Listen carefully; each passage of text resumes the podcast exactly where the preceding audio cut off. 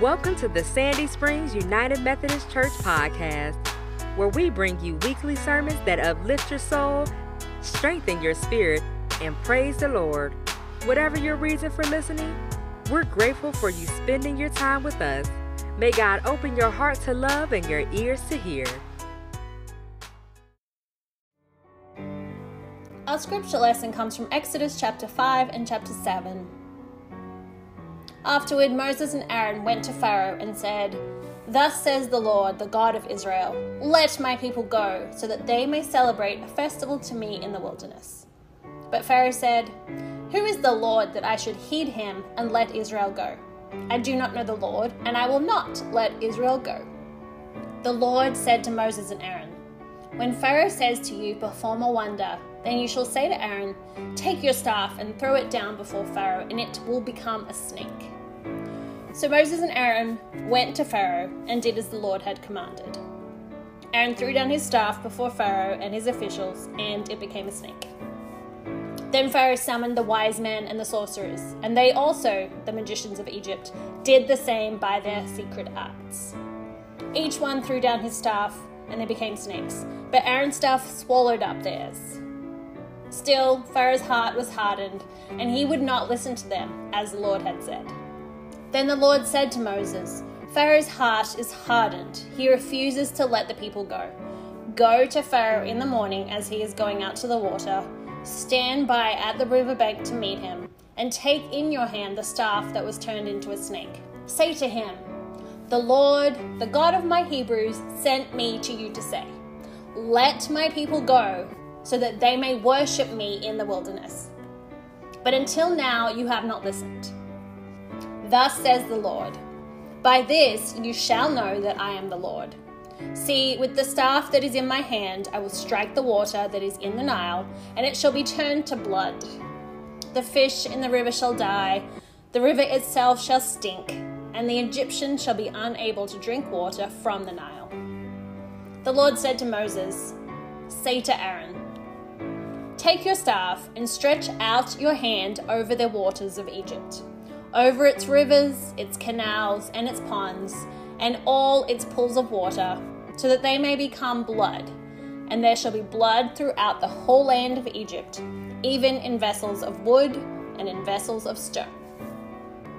Moses and Aaron did just as the Lord commanded. In the sight of Pharaoh and of his officials, he lifted up the staff and struck the water in the river. And all the water in the river was turned into blood, and the fish in the river died. The river stank so that the Egyptians could not drink its water, and there was blood throughout the whole land of Egypt. But the magicians of Egypt did the same by their secret arts. So Pharaoh's heart remained hardened, and he would not listen to them, as the Lord had said. Pharaoh turned and went into his house, and he did not take even this to heart.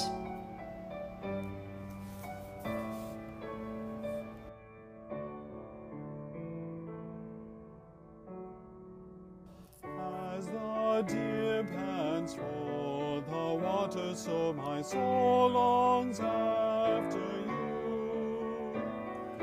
You alone are my heart's desire, and I long to worship you. You alone are my strength, my shield.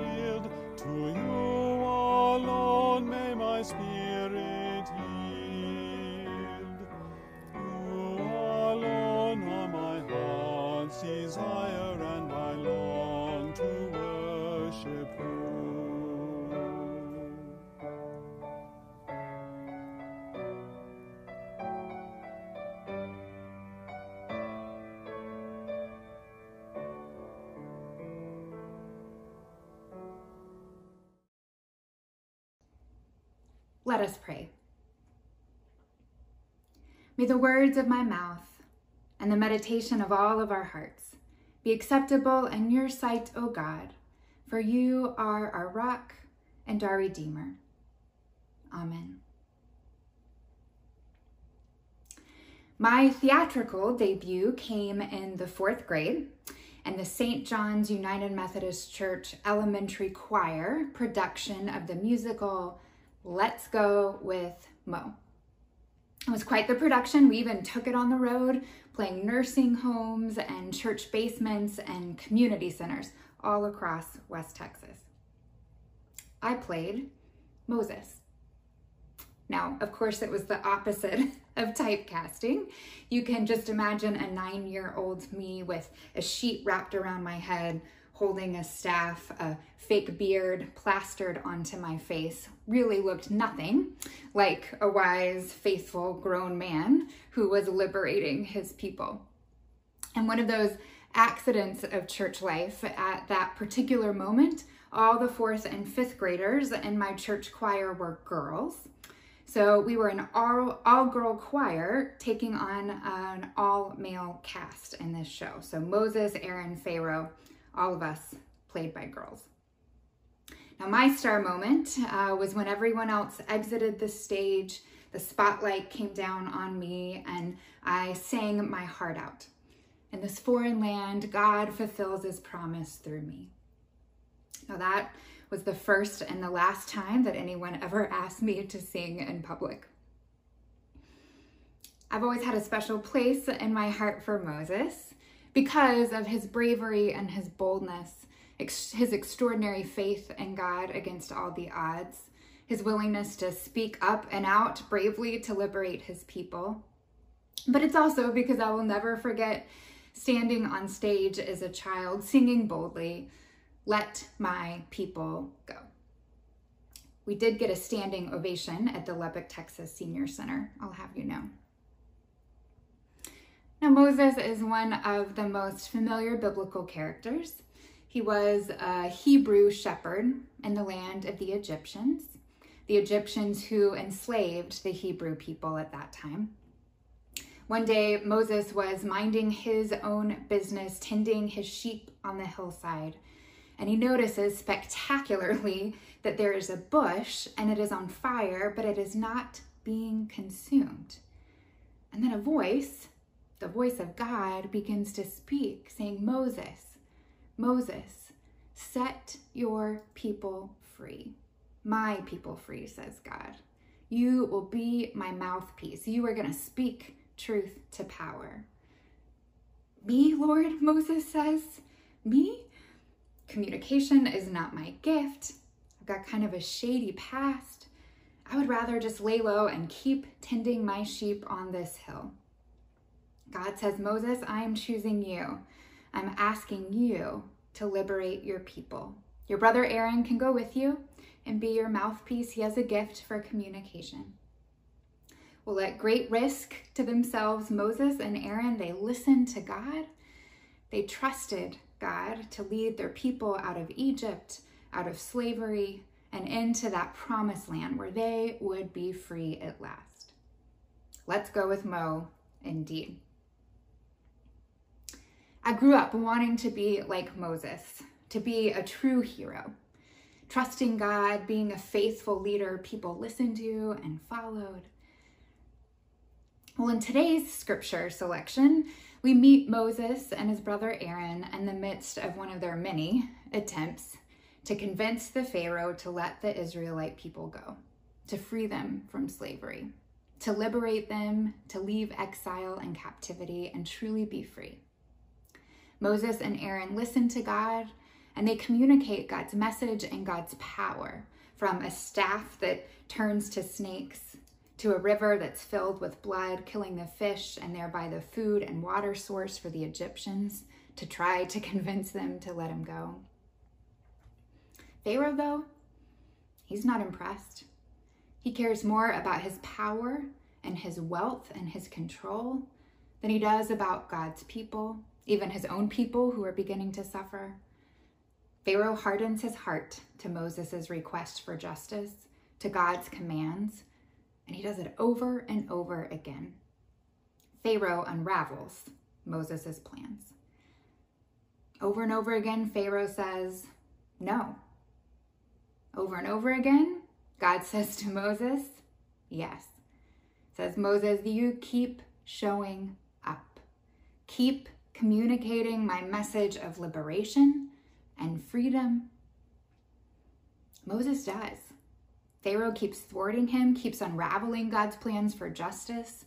It is a wonder to me that Moses does not give up, does not just go right back to that hillside with his sheep. Friends, I don't know about you, but when I look around at our world right now, I'm much more tempted to crawl back into bed and just pull the covers over my head than I am to try to keep showing up day after day, especially in what can feel like the face of overwhelming no's. It's a lot, y'all. and I find myself wanting to scream at leaders or to the walls of my house that are quickly closing in. I want to find somebody to blame because I like to be in control. I like to make plans, to know what's going to happen next, and then after that. And frankly, underneath all of that, believe that if I just work hard enough, I can create the outcome that I want. And if we just work hard enough, we can be the heroes of our own stories and maybe the stories of others. We can control our environment so that we create the desired results. I want to be more like Moses, or at a minimum, have a Moses to follow. But if this season of life has taught us anything, it's that we are not in control. That any plans we create are quickly going to be shifted or thrown out completely. And the anxiety that comes with that, it is real. I was struggling this week and looking back at an old prayer journal from a couple of years ago.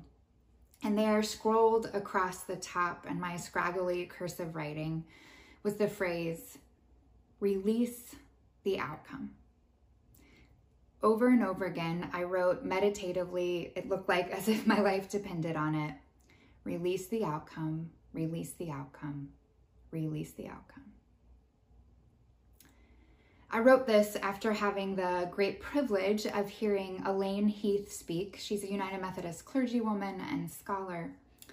She was talking to a group about trauma informed leadership during cultural shifts. Her contention is that all of us, as a society, as a church, as individuals, are impacted in some way by trauma. So, for any of us to lead, we need to do our own work and then also be informed about how to best care for and lead people who've experienced their own trauma. Now, this was two and a half years ago. And of course, the last few months, so much more has shifted in our culture. There's more collective trauma. But then she talked about the ways our culture was already shifting rapidly, most notably by the technological innovation but from parenting to education to food production to the environment to communication and media to democracy and criminal justice, you can add your own. Things are shifting. The church, too, is shifting radically. We can't do things the way that we've always done them, but there is no script for how to move forward, what to do next, what the new picture is going to look like. Now, of course, there are best practices, there's story sharing for how to adapt, but there's no straight line or magic formula for knowing what comes next and making that happen. And I find that kind of maddening. I did then, two and a half years ago, and how much more relevant is all of that right now? Because my usual prayer that I want to pray, that I do pray more often than I'd like to admit, is this outcome, please, God and then this one, and then if you could add the next one, that would be fabulous. Please and thank you. Which is why I needed to write over and over again release the outcome, release the outcome, release the outcome. When I did this, it was like medicine for my soul. Releasing the outcome does not mean that you weren't invested in what happens. But it does mean that you let go of holding on so tightly to your own plans and desires and instead begin to trust where God is leading, even and especially if you don't understand it. And I believe God led me to this journal two years later because I desperately need this reminder today in 2020 the year that will not be controlled. I have a piece of paper that I keep on my desk. It's gifted to me by a dear friend, and it has the phrase on it. Show up, pay attention, tell the truth, release the outcome. I'm going to say it again. Show up, pay attention, tell the truth, release the outcome. In 2020, and truthfully in any year, I think that this is the path of true faithfulness, as hard as it may be. And Moses, Moses is an excellent guide on how to live this truth. Because I'm afraid that when we reduce Moses to a hero who knew exactly where he was leading his people and triumphantly succeeded, we dismiss so much of the details of his story. It's really easy to picture him as Charlton Heston on top of that mountain holding the Ten Commandments in his hands, or singing valiantly and triumphantly, God fulfills his promise through me. But the truth is, I think Moses felt completely out of control most of the time. He had no idea where he was going, and he faced no's and roadblocks over and over again, not just from Pharaoh, but eventually from his own people that he was leading, that he risked his life for. Because once he finally liberated his people from Egypt, he raised that staff and parted the Red Sea so they could walk out of slavery they found themselves wandering in the wilderness for 40 years. They didn't go straight from Egypt to the promised land. During this time, the people understandably got restless. They couldn't handle the not knowing, they couldn't handle the not planning. So they revolted against God and Moses. When they didn't know the outcome, when they didn't like where they were, they complained, saying to Moses, why did you bring us here? We were better off in slavery. They built golden calves as idols when they decided that they better just create their own gods instead of trusting in the God who had liberated them. When God fed them with manna, bread from heaven each and every day so that they were never hungry, they tried to store it up instead of trusting that God would continue to provide day by day. They tried to take it into their own hands. This human desire for control, for making plans, for knowing the outcome, it is real, it is deep, it is ancient, and I find some comfort in that. But my real comfort comes in the good news that God's plan, God's ability to create, to provide, to liberate, it is always stronger than my plan, than human attempts to thwart justice. Releasing the outcome doesn't mean that we don't care about what happens next. Far from it. Releasing the outcome means that we trust more in God's vision, God's desires, God's ways, than we do in our own ability to control the future as individuals, as communities, as the church. It is time to be radically open and to let some things go. Moses is a hero of our faith, but it's not because he never doubted or always knew where he was going. It's because he simply continued to take the next faithful step. Moses listened to God, trusted in liberation and peace and freedom, even when everything around him made him want to scream or hide under the covers or go back to tending sheep. Moses kept showing up and trusting God along the way. I think that our faithful response is to be like Moses, to show up when God calls even when we think that we're not qualified or we're not the best one to show up, that we're not ready. Moses paid attention, listened to God and God's people. We're called to do that too, to ask where do they hurt? Where do God's people need love or freedom or liberation? We tell the truth. Moses said to Pharaoh and his own people, Trust in God's love and God's power, do the right thing. He wasn't always popular, but he did liberate his people, and they went on to the promised land flowing with milk and honey, even though Moses doesn't make it there with them. What are the places, friends, where we are called to speak the truth of God's love and justice and liberation, even and especially if it won't make us popular? But finally, friends, Moses released the outcome, and so should we. we do our part faithfully. We let go and then trust how the Spirit may move. Let go of a result that we haven't hoped for or wanted, but knowing that ultimately God's kingdom, God's promised land, God's new life, it is always on the other side. Trusting that when the world seems like it is unraveling around us, God is present. A God whose kingdom, whose freedom, whose hope, whose gift of life is far beyond anything we could imagine or dream or plan on our own. Who through Jesus Christ is calling us to help build a world where justice rolls down like water and righteousness like an ever flowing stream, where the lowly are lifted up and the hungry are filled with good things. Friends, let us show up to this God. Pay attention to the movement of the Spirit. Tell the truth to a world that desperately needs to hear it.